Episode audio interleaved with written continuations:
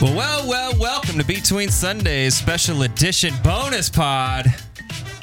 Hey, uh, yeah, we are doing a special episode. Marin and Barry are here. Good Yeah, day, are. guys. Good day. And uh, we're bringing in some special guests today. Kareen Gunther, uh, first guest, first friend of the pod. Welcome. You Thank you. I think it's good. Good day. Good You- day, Good, yeah. good Kareen, day. you were the you were the very first guest on the trial, the Alpha Pod. Yeah, Yes. very first time. We Yes, thought it was a practice, and yeah. then we went on spring break, and there it was, live for everybody to hear. So now you're back. Welcome back. Well, thank you. And you've brought a you. special guest with you today, uh, Celestin Musekura, uh, who is involved with the partner ministry of Grace Church. And why don't you tell us a little bit about you? And welcome, Celestin. Thank you. Yeah. Well, That's kind of our that's kind of our welcome to our everybody. shtick, So yeah. I hope you feel do you very ever welcome do now. Boo? No, No. we're positive on this show. Yeah. Oh, All okay. Positive, family friendly. This is Amy show. Christie, if you're familiar, friend of the pod. This is her welcome. It's really tepid. No, we deserve a Yeah, yay. yeah, yeah, of course. Yes, Indeed. definitely a yay. Uh, so we do have Celestin here, and um, I think it's kind of funny that I'm sitting here looking at Barry and thinking back to your 30th birthday. Oh, how young. that we spent uh, in Rwanda together. That's right. Mm-hmm. You were uh, still doing World Next Door, and you had embedded in the Alarm Ministry, African Leadership and Reconciliation Ministries. And we were going, uh, a few of us went over to do a vision trip to consider partnering Mm-hmm. with Alarm because we were looking for a partner who dealt specifically in the area of hatred. And so um, from that first visit, we uh, I think you went on to South Sudan, maybe. I was, yes, I was in South Sudan for a month after that. Yeah, and we kind of toured uh, Rwanda alongside Celestin and got to see firsthand uh, his ministry and his staff. And we met his mother. We got uh, Oh. to go to her house, and she served us um, roasted peanuts and I think Coca Cola. Um, Yeah. But it was this beautiful opportunity not only to get to see this reconciliation ministry uh, at work, but to follow along with the founder and president and hear his story. And um, and you're going to get to hear some of that today. So let me just say, I am really excited for our our congregation and people to get to hear, our friends of the pod to get to Yeah. hear from. It is a it is a high honor to have you here. Oh, thank you. Yeah, Celestin, can you can you kind of uh, for anybody who may have missed the sermon this past weekend and didn't get to, didn't get to see your video interview, um, can you talk a little bit about your story and what Alarm is and how it came to be and kind of your role within it? Uh, thank you, Tyler. My name is Celestin Musekura. I'm uh, from Rwanda originally. I live uh, half of my time in Dallas, Texas, and uh, most of my time in East and Central Africa. The ministry was uh, originated, unfortunately, in the uh, genocide. Uh, before the genocide, I had been involved in the pastoral ministries in uh, in Rwanda. Then I went to seminary in Nairobi, and so in 1994, while I was still at Dallas, Theo- sorry, while I was at uh, Nairobi Evangelical Graduate School of, of Theology, um, the genocide happened, and uh, it was. um of course, it was a terrible situation because uh, within three months, uh, about one million people were massacred, and uh, because of the uh, tribalism, really, um, leaders, um, government officials, politicians, and uh, self-serving leaders used the tribes to divide the people and uh, hatred in the lives of the people, and so uh, four years of civil war uh, had. Uh, made people to hate their their neighbors and uh, when the plane that was carrying the president of Rwanda and the president of Burundi both Hutus was uh, shot down then that event became um, catalyst for the genocide so between April 6 and uh, July end of July 1994 uh, just 1 million people were killed Wow. Uh, that was uh, really the catalytic moment for uh, me and others to begin to worry what happened, uh, why such killing in a country that was said to be over 90% Christians. Yeah. Uh, that's when we actually realized that no, I think we have failed. Uh, we didn't have Christians, we didn't have disciples of Christ. We had just converts who were not disciples. Uh, whose the identity in their tribe was more important than their tribal identity.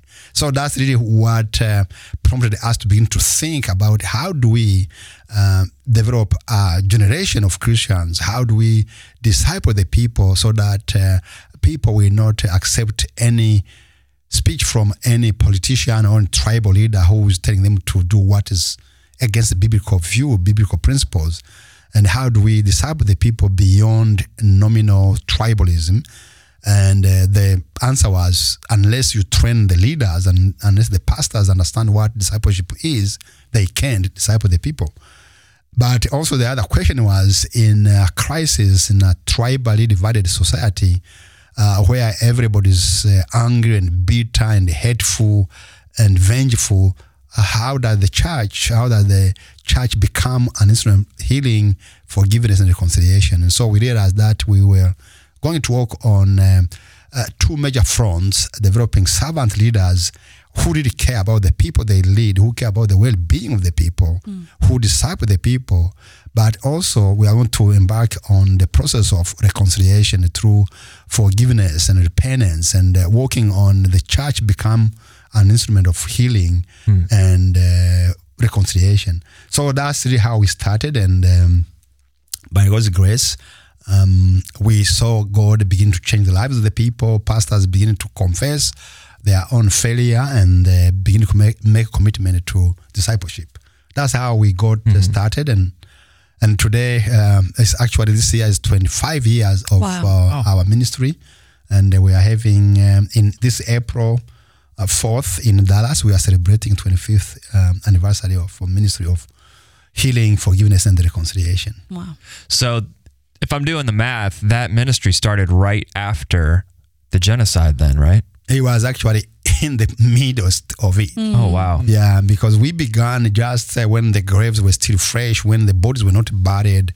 So I began actually going to the refugee camp in the July. On the other uh, side of the border Yeah, in, in, Congo. Congo. Yeah, so mm-hmm. I started going in the refugee camps. Um, I started actually going to to try to find my relatives who had fled, and it was during that time. In fact, in the refugee camp, when I met pastors who were saying, "I know somebody who killed my wife and mm. children. Can I go kill them? Yeah. and then forgive them after." And so it mm-hmm. was that the, the encounter with the revenge and what was you know justice Yeah. and the pastors have lost their calling, have lost their, uh, you know, the understanding of what forgiveness is. That was the time when I was flying back to Nairobi when actually I actually had the Lord saying, "Have you seen my people? Have you seen my community?" Because I had gone to Congo to find my people, my family, Yeah. but I didn't care too much about the suffering. So really, the event that God used was my encounter with the pastors in the camp in the Congo that began. So in three months, um, actually in two months. So in September, then I found myself going back to the Congo to meet with pastors to begin. Actually, the beginning was let's cry, let's cry, let's weep, let's lament. Yes. And because without lamenting, without crying, people will not heal. Yeah. And so it was like a healing ministry. And then uh, we began to realize that if the pastors are healed, then they become the wounded healers Wow. and become the agents of reconciliation. Just to to back up for people who aren't as familiar with the Rwandan genocide, if you crunch the numbers, you said a million people were killed over the span of 100 days. Mm-hmm. That's 10,000 people a day, if I'm doing the math. Mm-hmm. This is a, a series that we're calling our, our Hope Month. I can't think of a situation more hopeless Oh, my goodness. than 10,000 people a day in a country that's not very large. No, I mean, just we were 10, in fact, we were less than 10 million then. So, So you have- Rwanda yeah. is about the size of central Indiana right. or Delaware. Oh, my Could goodness. you So- imagine yeah. 10,000 Imagine people one out of 10 day? people dying at the hands of their neighbors. Yes. Yeah. And this affected your family, right? This is very this is a very personal thing for you because your family members were were murdered, right?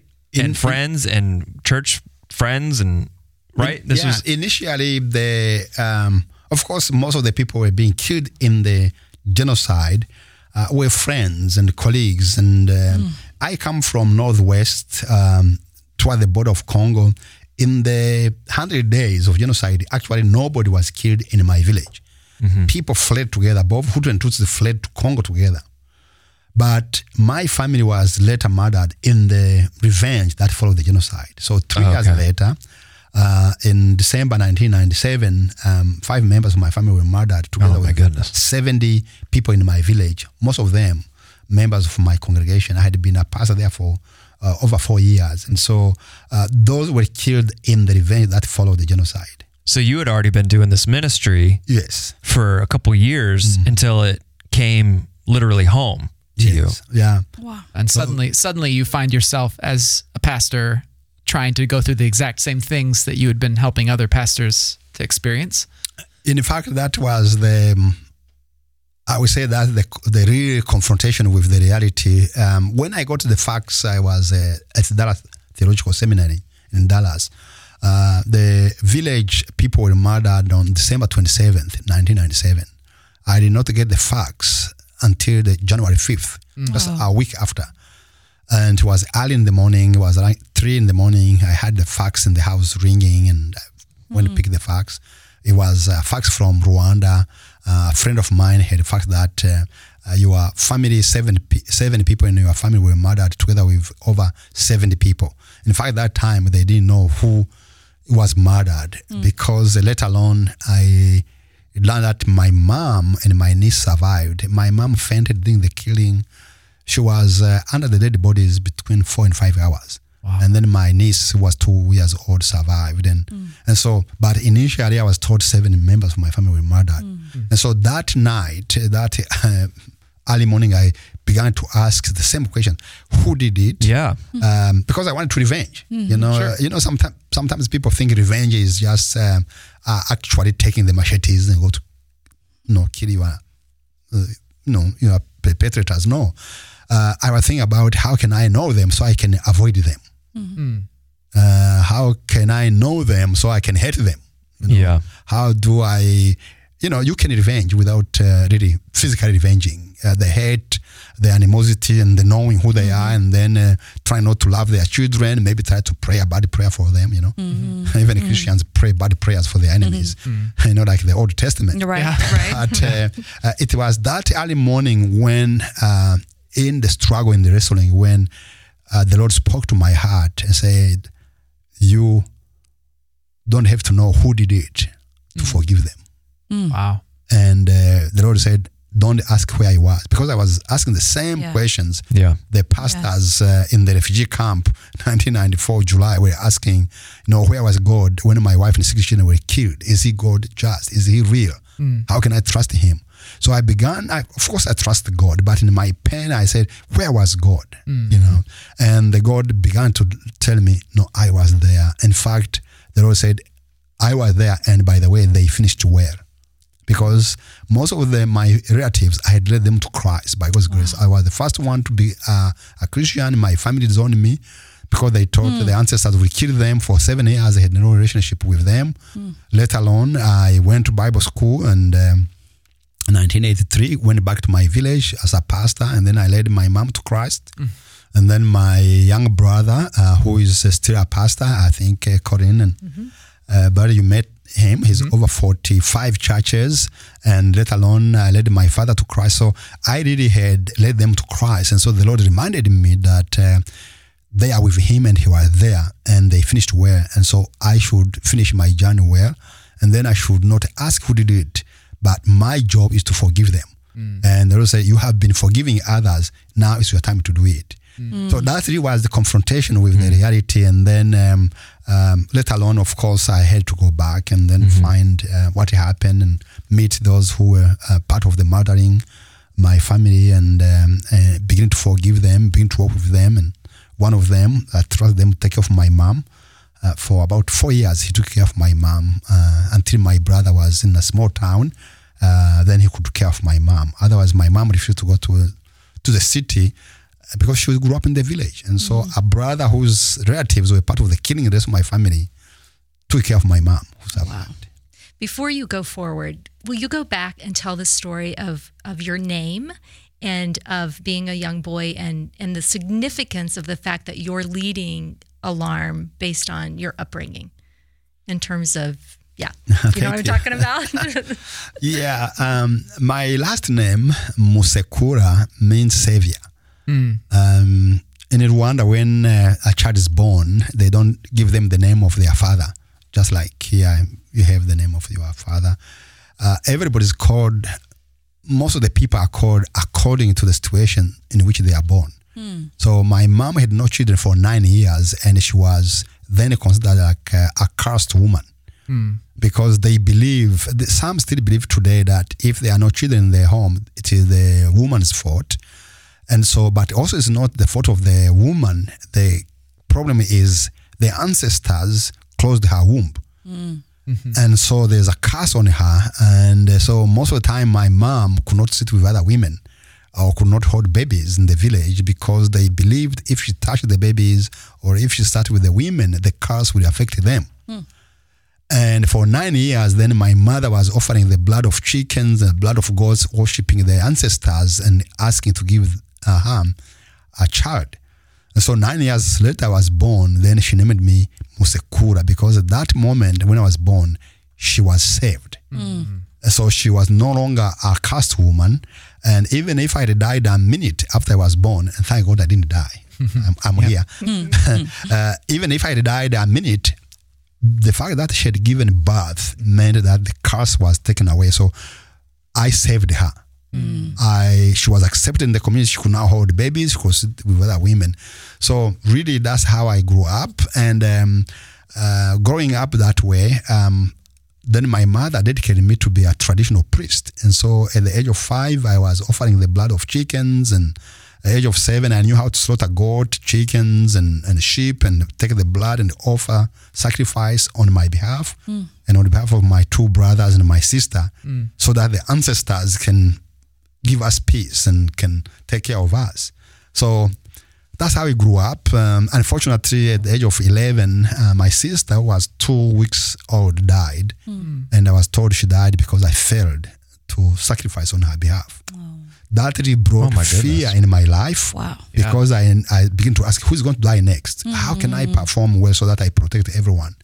But also, it opened my eyes that the lady who was coaching me, uh, I realized that she was not well. She was sick. She had uh, elephantiasis disease and uh, began to question if she is going to give me life. Why doesn't she have? She doesn't have a life. She was a widow. She had lost her sons. Anyway, to cut the long story short, I began to question if what I was doing was going to protect or give life. Three years later, after my sister's death, I met this white man who was a missionary. Uh, he was uh, from Cleveland, Ohio. Uh, he was uh, uh, uh, planning churches. Had been uh, kicked out of Congo by the government of Congo in the 60s. The Congo chased all the missionaries. So he came to the village. I was 14. I, I'm almost 15. I had never seen a white man. And so when he came to the village, we thought he was one of the ancestors from the grave or one of the animals from the bush. But he began to talk about Christ who died. He talked about God's love, the love of God. God loved the world. He gave his son who died, who shed his blood on the cross, that we, if we accept the sacrifice of Christ, our sins will be forgiven and we'll be children of God. We can speak to God. Now, that made sense uh, on one side because uh, half of my life at that age, at 14, seven of 14 years, I've been shedding life, uh, blood every week, but no hope, no future, and so forth. The secondly, we were becoming poorer and poorer every day because imagine slaughtering all the chickens every week. Yeah. And uh, so it was obvious that uh, Jesus, who I thought was the ancestor of this missionary, because the picture was a white man, you know. Of course, yeah. I thought he was the ancestor of this white guy. Yeah. And then I say, he's the best one because he's not asking me blood. He gave his own blood. And so I said, I think I need to follow this one. And so I asked more questions. Then the missionary explained more about Christ and said, no, this is not my ancestor. God has no color. God is spirit. Uh, if you accept Jesus, you will be the son of God. You will speak to God. Um, and so, so at the age of 17, I gave my life to Christ. That was two years after I met the missionary because I went to high school, which he started. And really today, um, even today, what I'm doing is because of what um, uh, Kyle, Elwin Kyle did. Now, when I gave my life to Christ at the age of 17, my family learned that I gave my life to Christ. I was in this boarding school, and then they sent a delegate telling me I should not go back home. Wow. They were afraid if I went home, they would all die. And so now I'm kicked out. I have no home to go to, no friend to accept me, naked and no school fees. Then God raised up a lady. Um, Mary was her name. She was at that time 69 years old. She heard about the skinny, ugly boy who needs help. so for six years, uh, Mary in again Cleveland, Ohio, she was a widow. She didn't have money. Every day she walked alongside the main road, picked up the cardboard and trash can.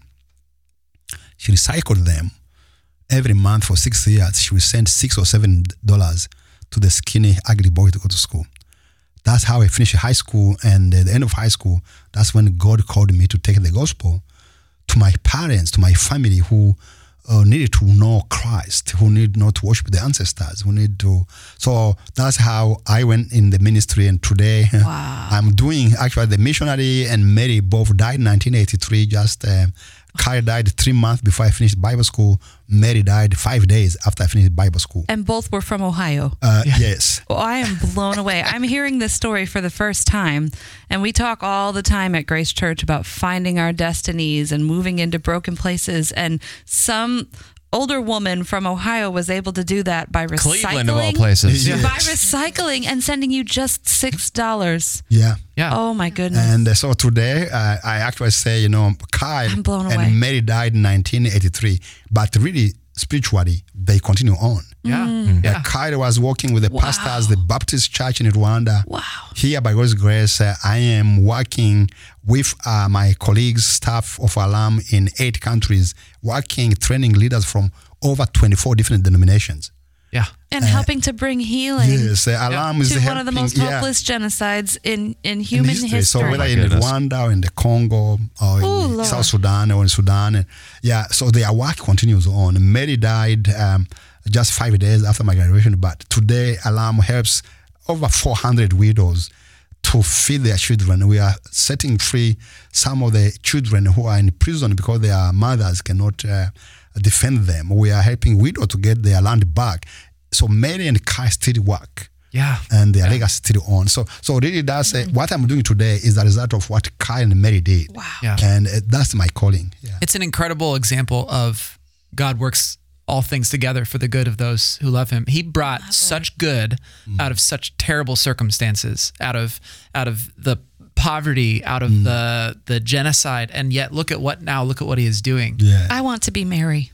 I mean, it seems so accessible that any one of us could be that person that brings about such Yeah. a great change in one individual's life, Yeah, which will hope. then bring about such a change in so many others. Yeah, you talked about the hope. Um, yes. I was that point hopeless. I didn't know where to go. Nobody would accept me because they all my relatives believe the same thing. Yeah.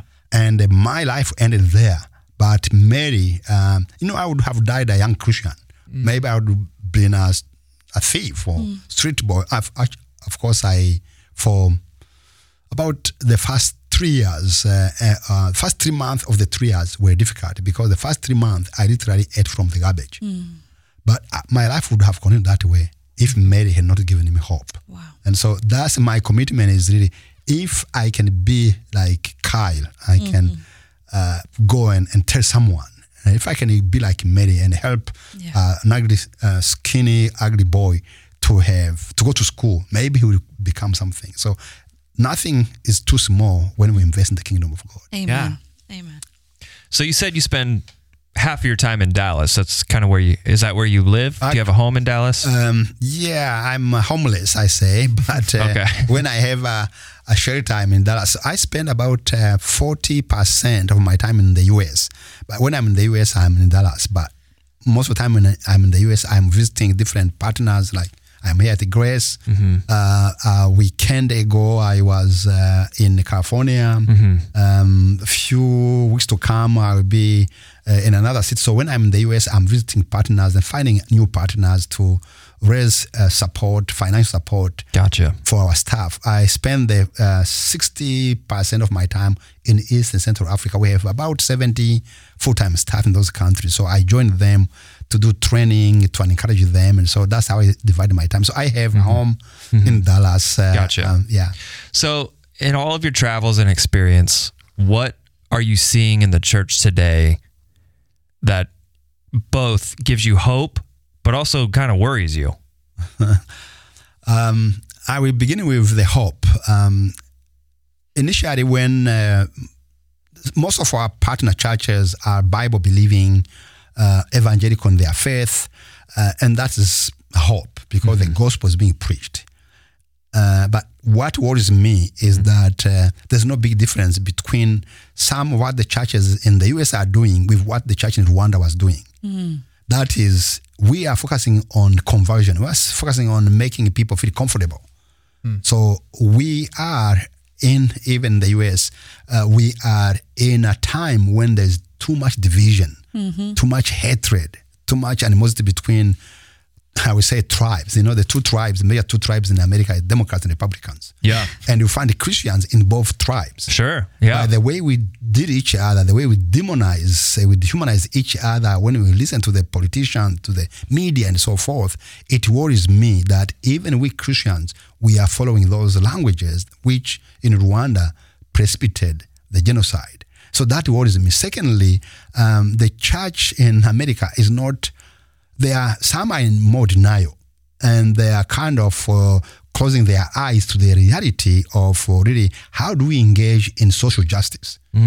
How do we deal with our past, our ugly past? Because burying the head, the head in the sand, as the you English speakers speak, you will not uh, um, resolve the problem. So the church is in denial because the church is saying um, we don't have that problem here.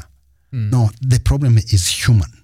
The problem is is a community, and so the church in America. Uh, what worries me is that we are not intentionally engaging in social justice, in uh, racial reconciliation, in uh, talking about uh, uh, international justice. We are not. Uh, we don't even care about uh, our brothers and sisters who are under persecution, who are suffering, and yet we say they are brothers and sisters because we are self-absorbed, we are inward-looking, we don't care about uh, our neighbors.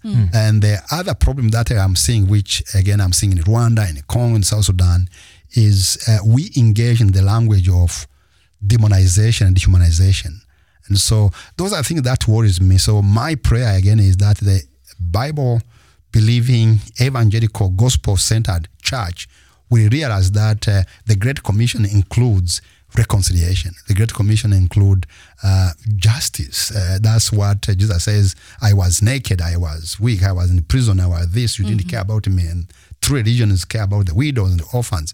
But we have let the government deal with those needs rather than with the church taking the, the lead in uh, in preaching about wholeness. You know, so those are the things that worries me. But I'm glad uh, many churches now are discussing these issues of racial reconciliation, social justice, and international justice, and so forth. So How would? oh, go ahead. Okay, I was going to say, you mentioned that we sometimes use the language of dehumanization. What what does that look like? I know in, in Rwanda it was saying, "Oh, the they're cockroaches," and it's it. I'm more human than you are. What does that look like here? How have you seen that in, in the U.S.? Now, um, on different levels, uh, I have, uh, you know, I listen to the news. I listen to the reference to uh, what we say when we refer to the Democrats, Republicans, and we use language that are disparaging. We use language that are dehumanize the other, the other group, and uh, we make their sins uh, bigger than they are. And uh, we make statements that uh, uh, seem like people are irredeemable beyond uh, repair. Yeah. and uh, and then when we deal with the uh, the black white and uh, and so we try to negate uh, the full humanity of the other and uh, and so so there's that uh, subtle maybe it's not like cockroaches as such Sure. because you have the law that uh, will punish you if you do that hate language and so forth. But the subtle uh, there's undercurrent that really dehumanize without uh, saying it. And uh, the way we treat people says uh, you, we may dehumanize people by the way we treat them by the way we take their words as uh, um, you know, they deserve attention. They deserve to to be heard. They deserve to be listened to. They so you can dehumanize somebody by ignoring them, and that's maybe what I find here is th- Yeah. their pain does not matter. I think we Yeah, have nicer yeah, words than cockroaches, but Yes, we're yeah. doing essentially something very similar Yeah. when we say that, you know, we talk about large groups of people Mm. and we use words like illegals. Yeah, We're not ascribing a, a, a humanity to them. We're just Yeah. labeling them yeah. and labeling something negative. yeah, they become less human. So, so whatever time we use not f- not giving face to the person, uh, we just group, group them, and uh, that's the that's the, yeah. When we group them, become a group, then Right. they are no longer human. Yeah. And when we uh, caricature them as uh, uh, thieves and uh, uh, murderers and uh, illegal, Right. uh, we group people, and so the, uh, there's something that uh, called group pride and collective evil. Sometimes we engage in group pride, uh, who we are, we are white, or we are black, we are this, or we are Americans, or collective evil. People make us all evil because we are this color, we are evil. Because we have this group, we are evil. So we, even the church Christians, engage in those group pride and collective evil. But Yeah. we need to give people face because, again, they are redeemable. God cares about them, and we need to also understand their their story. And sometimes we dismiss them without even knowing what they have gone through. Uh, and It's a so lot, it's a lot yeah. easier to do that. Well, and I think we do it subconsciously. I, I know that I'm guilty of that. If I have if I have preconceived notions about an entire group and then I meet one person that I associate with that group, I'm already kind of casting bias upon them, whether I realize I'm doing it or not. Yeah, I think that's where we encourage the church to actually build opportunities where people encounter each other as they are.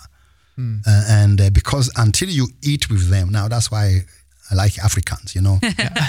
we like to swallow ship together. yeah Swallow shit. That's good. So here you guys like to fellowship, but no swallowship. I want to swallow ship. Yeah. So when you eat together, oh, there's a proverb in Kinyarwanda, my mother tongue says, akanwa karya ndiwumve kavuza induru ndiwumve.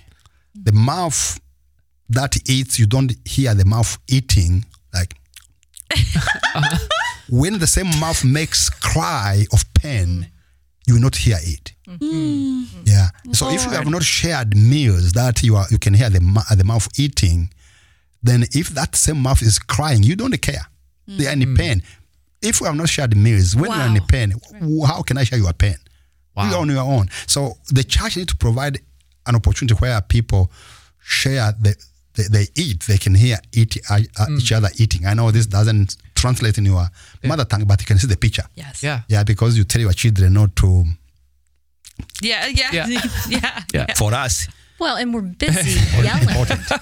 yeah. And we're busy yelling at each Right. other as opposed to listening to each other. So when I mm-hmm. first started going, mm-hmm. and I'm going to confess here, when I first started going to Rwanda, um, and we always visit the memorial and we take our people there because we want to understand the history of Rwanda from from the beginnings to colonization all the way up. And you put on headsets and you walk through and you and there's a section where you start listening to the the propaganda that's being spewed on the airways. And so when I first went, it felt like their story. And so I was entering into my friends and getting to know them, but being part of their story.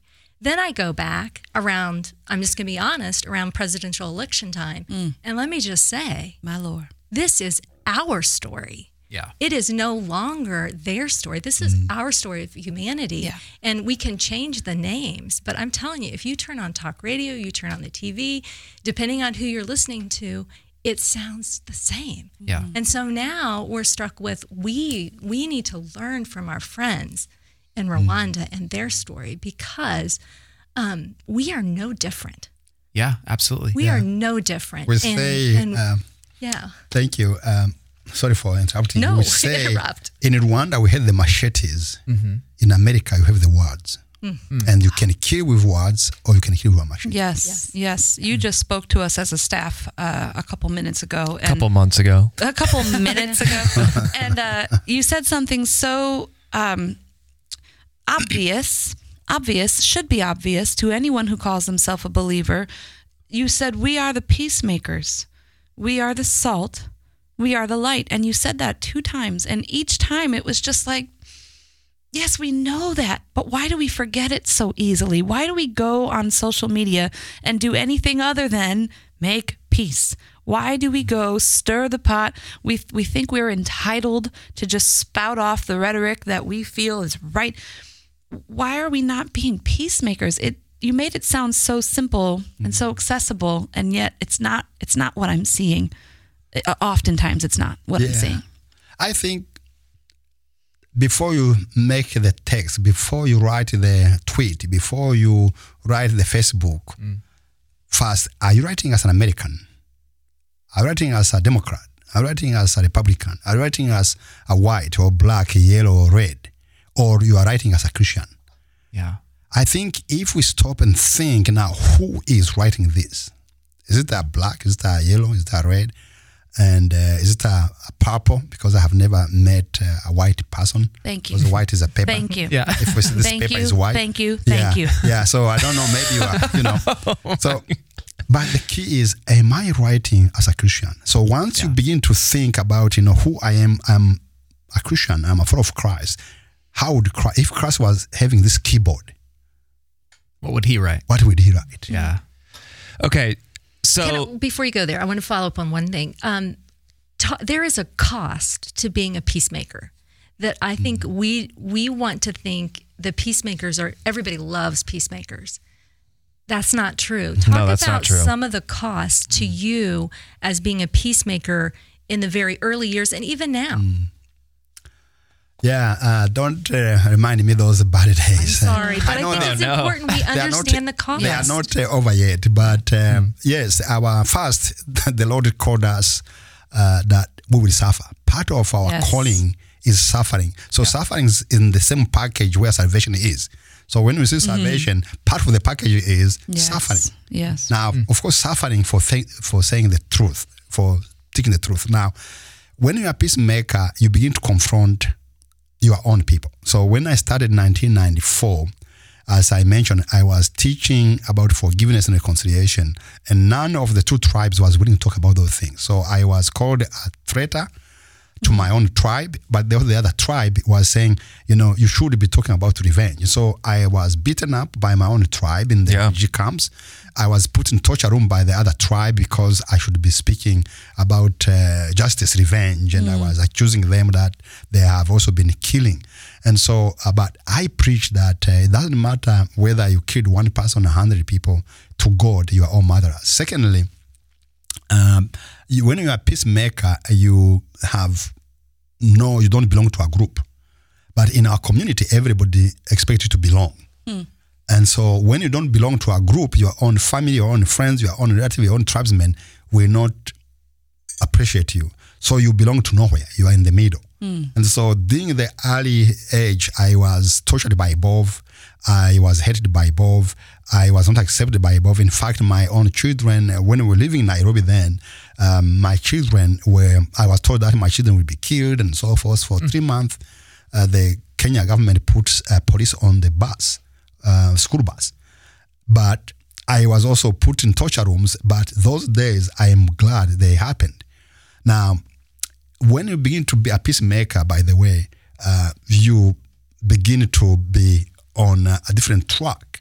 But that's the best you can be because always historically, when you see people have changed, they ended up, uh, they either started, if they were not killed in the initial stages, even when they are killed, actually they are not killed, they their story continue on. So, I mean, think about uh, Bonhoeffer, think Yes. about uh, Martin Luther King, think about those uh, people, um, uh, Romero, um, uh, Oscar Romero, the Yes. um, uh, the bishop in uh, South America, and think about the the Gandhi, the people who are on the path of peace building, even when they are killed, sometimes their death brings peace. Uh, and so, anyway, so yeah, if you're involved in this confrontation of the ugly of humanity, we begin to uh, tell people to love their neighbors. Uh, it's another, it's not another thing. I, I believe that's why Jesus was killed. Right. And, and I think for you, because they watched you live it out, you weren't just teaching something. You're not just teaching something, you're living it as part of your being. And that builds trust with everyone so that you have a voice but it takes time because it requires such authenticity and integrity.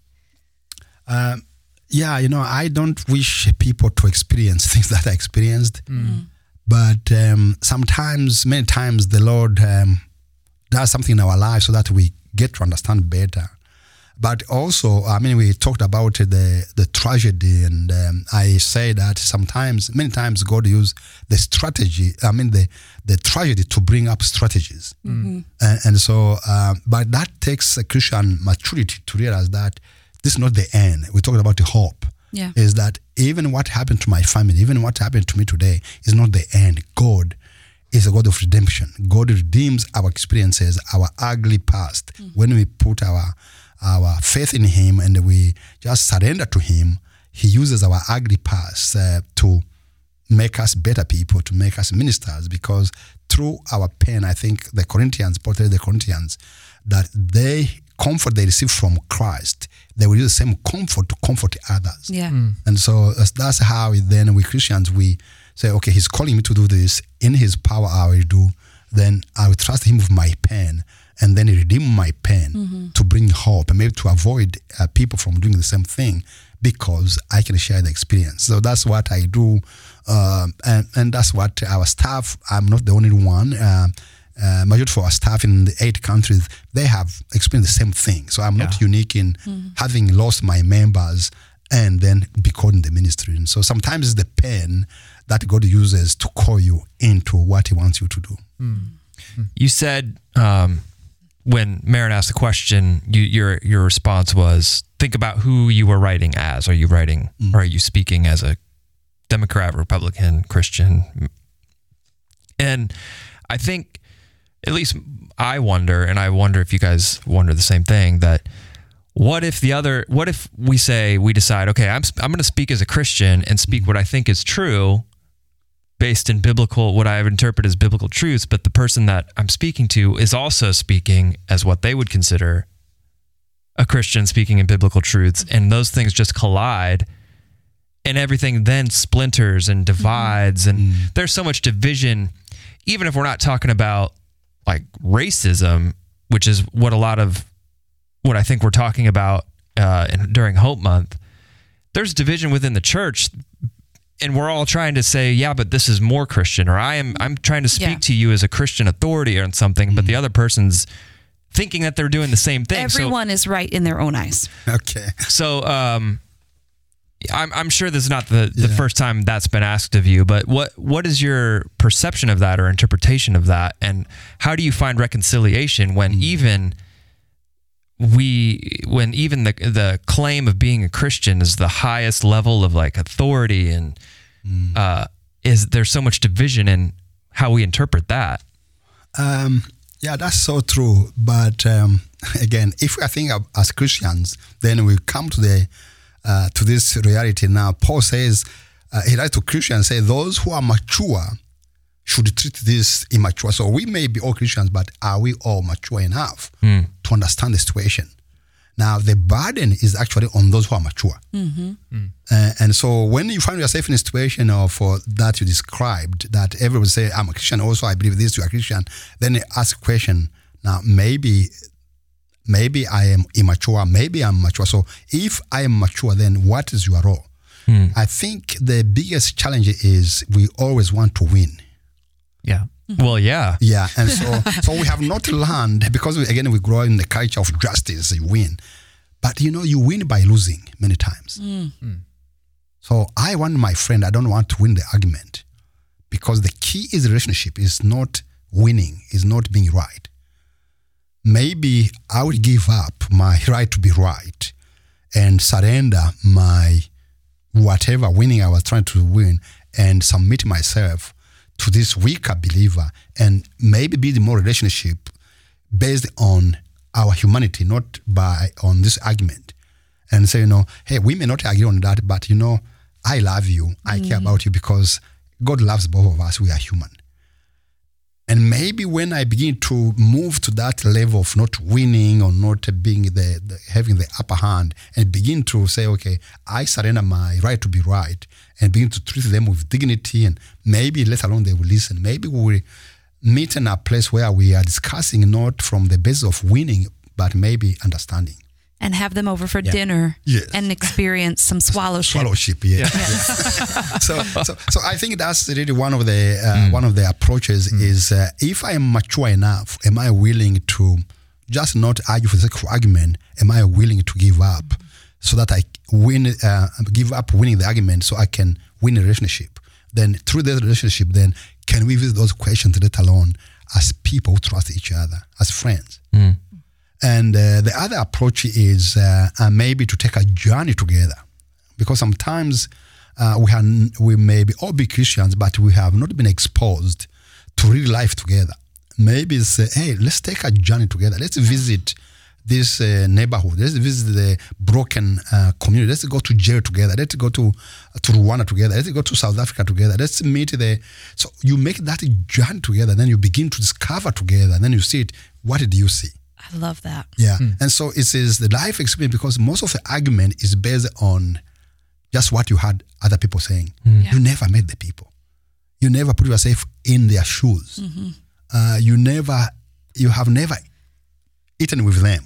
So you don't sympathize with them because you actually don't know who they are.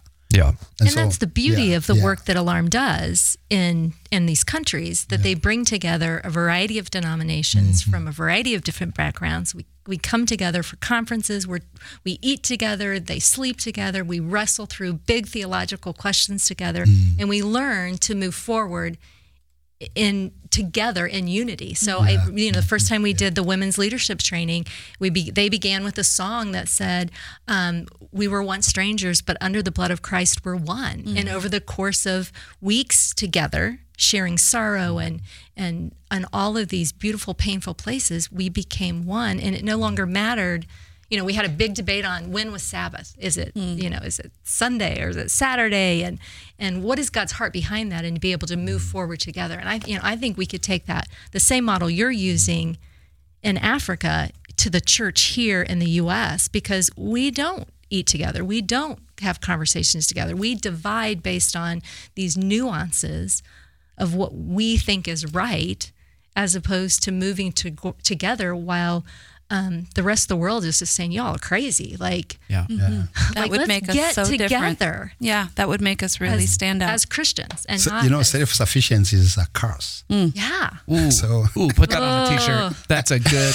It is because yeah, I mean I Yeah, think because yeah. I'm self sufficient. I don't need you. Yep. Right. I don't need to sit with you. I have all what I need. That's what I see in most of the churches here. But poverty and uh, lack of resources force forces people to sit together.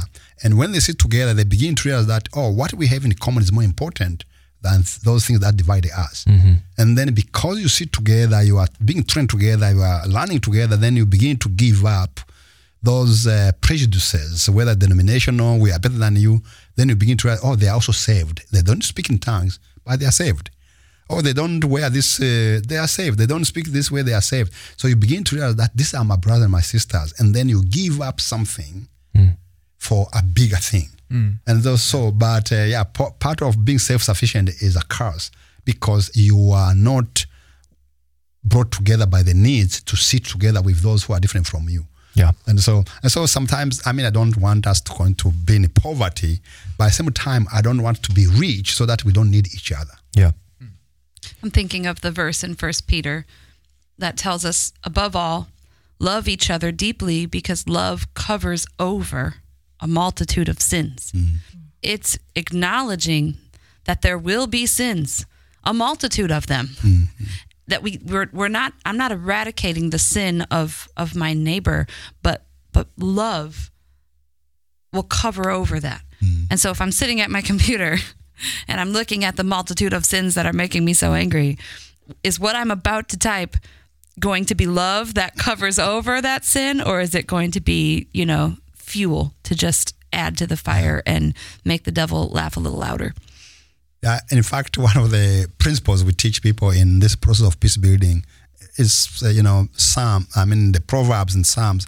The, in Proverbs, they will say, you know, a foolish person follows every sin or every mistake or every offense, but a righteous one ignores hmm. some offenses. You know, there are some offenses that are not worth to pursue. Those are the things that mm-hmm. mm-hmm. I think that we overcome. So the Bible doesn't say we cover the the sins of you know terrible sins, mm-hmm. but the Bible says no, not every offense is to be pursued Yeah. Hmm. because if you do that, then you have no one around. Right. And so it's grace again. So so with grace, but also the the the the, the covering of the sin means not immediately run to punish, but sit with the people. Eh, That's where maturity grow comes when we help people to deal with their past.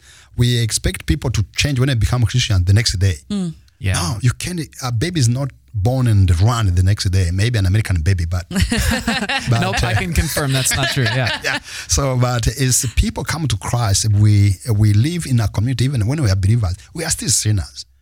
We are not saints yet. We we are growing. We we are growing. We hope by God's grace we are going to abandon our old self, but we don't abandon old self the next day. So the the Christian then need to mentor each other as mm. they grow mm. and bear with. So you say bear one another. Mm-hmm. You don't bear if there's no problem. Mm. So the Bible says you bear each other because there's already uh, something to bear. There's already something there. Yeah, and so that's the that's the context of you know, hey, uh, love covers much of sin because you are bearing, you are helping somebody to correct themselves. You are not casting them out. You are not excluding them from the family, but you are helping them to grow, to be again mature. That's what I talked about. You know, discipleship. They are becoming mature every day. They are growing to be like Christ. So you don't grow like Christ in a day. I mean, I have been a Christian for over 30 years. I have not arrived yet. I'm still praying, Lord, I want to be like you. I pray every day, Lord. My wife and the machine know that I don't. I'm not like you. Yeah. You know. Yeah. But every day, my desire to be like Christ. And uh, am I? That's my even my desire to do that. Desire alone doesn't, you know, make it happen. But you know, my wife, my kids, my friends, they say, Celestin, you are limping on this side.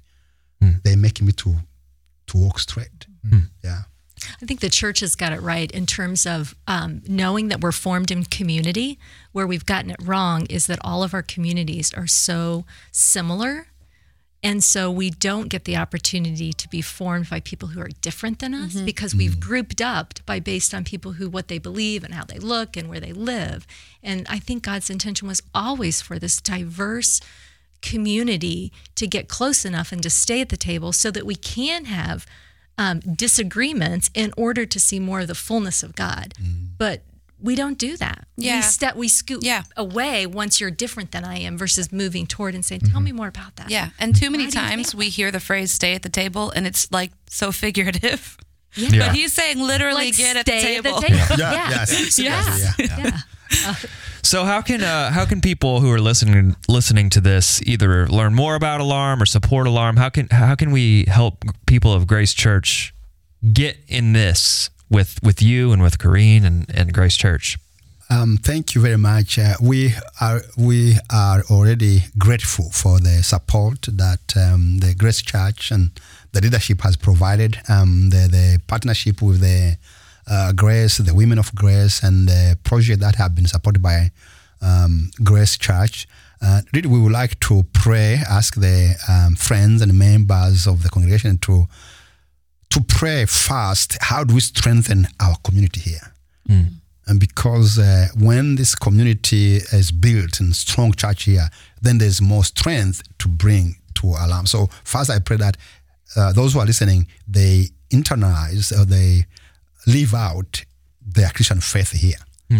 And then once this uh, community is strong, then uh, we will have uh, support, financial support. We, mm. of course, we need financial support. I just talked about the mm-hmm. our staff and partners and pastors we are training, especially in the forgotten regions like Sudan, where the Muslims are majority. We just talked about the Zanzibar, where Christians mm. pastors have no theological education. We need resources to train them. We need the funding to help the the widows and the orphans, the victim of genocide. I was talking to Corinne earlier alone about the uh, women who have been raped and who are in the refugee camps in, northern Uganda, who are from South Sudan, and the pastors are calling us to help them. And so we will really encourage the financial support and uh, prayer that we remain faithful. Uh, our staff in those countries, they are serving when there's war, conflict in any of the countries. most of the international organizations, their staff, they are evacuated, they leave. Hmm. Uh, our staff are nationals, they stay there, hmm. even during the crisis. That's what makes our ministry unique because we are African led, African driven organization. But they are supported when they stay there, they are supported because our friends in the US are able to give them food. They are able to support them with their hmm. financial support. So they are not left alone, even though physically they are alone, but our friends uh, who send funds, uh, our staff who le- remain there, they feed their children. They uh, they can send their children to school. They can have time to get out um, for us to help them with the uh, trauma. So like the staff in Congo, they needed to get out for trauma healing. And in June last year, we had all our staff from South Sudan to go to Rwanda for for trauma healing, for uh, rest, and and then they went back. Uh, they are, so really financial support and prayer support. But we want to see more teams uh, of uh, trained pastors, yeah, men and women, uh, lawyers, and um, who can be involved in this ministry, share the gospel, share the hope, and work with our staff on the ground. So I hope to see more women groups and and men's group and the youth to come and help us uh, and uh, work with our staff. Our goal is not really, we don't consider our partner church in America like uh, ATM machine. Yeah. you know, we want you to come because we know you will be changed Wow. and uh, and uh, Okay. work together. Let's let's take the journey together so that we transform each other. So so that's my prayer that uh, we transform each other. And finally, I will say that um, I think the support we need is when we see the church here beginning to embody forgiveness and racial reconciliation and the love and care. I think the church globally will be strong. Thank you. Celestin Corinne, thanks for joining us today. I, I, I, I could do this all day.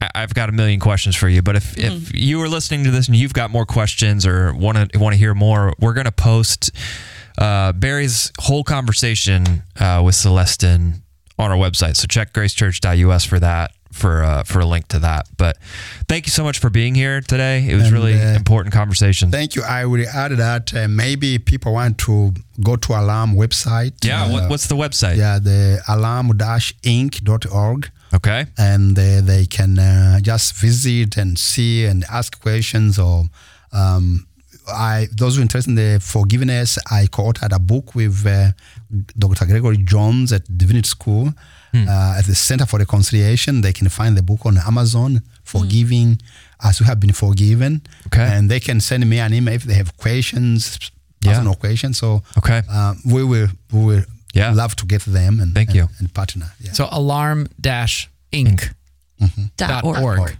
Got Yes. it. Thank Yep. All right. Thanks, everybody. Marin, will you please do us the honor and send us out? I will do justly, love mercy, and walk humbly with your God. And we'll see you on the other side Sunday.